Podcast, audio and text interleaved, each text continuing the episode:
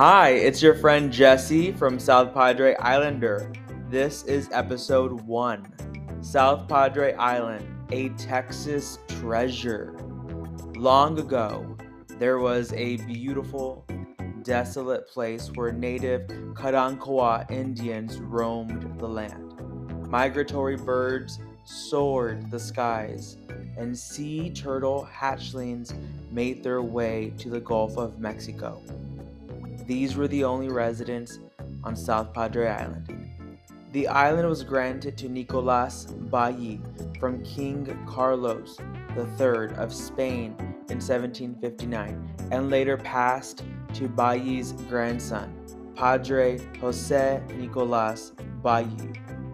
Soon after, Padre Jose brought the first permanent settlers, establishing a church and teaching Christianity to the Karankawa Indians. When Padre Ballí owned the island, it was known as the Isla de Santiago. Due to the Padre's reputation as a kind man, the people to whom he ministered affectionately referred to the island as La Isla Padre, Padre Island. While the island's population has grown significantly since then, the sandy white beaches and calm ocean waters still attract migratory birds and sea turtles too.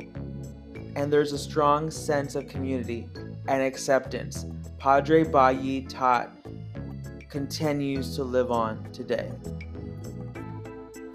That's one of the many reasons why so many people choose to live on and visit South Padre Island every year.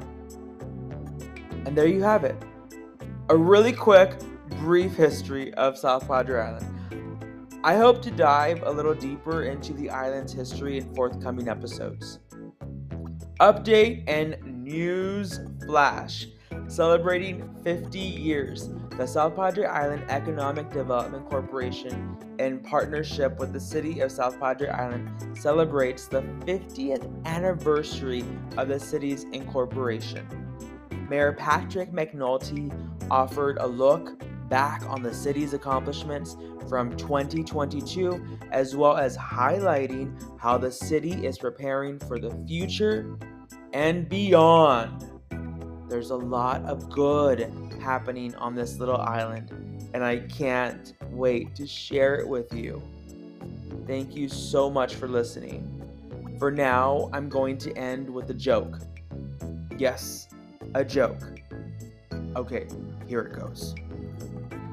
Why is the South Padre Island beach so friendly?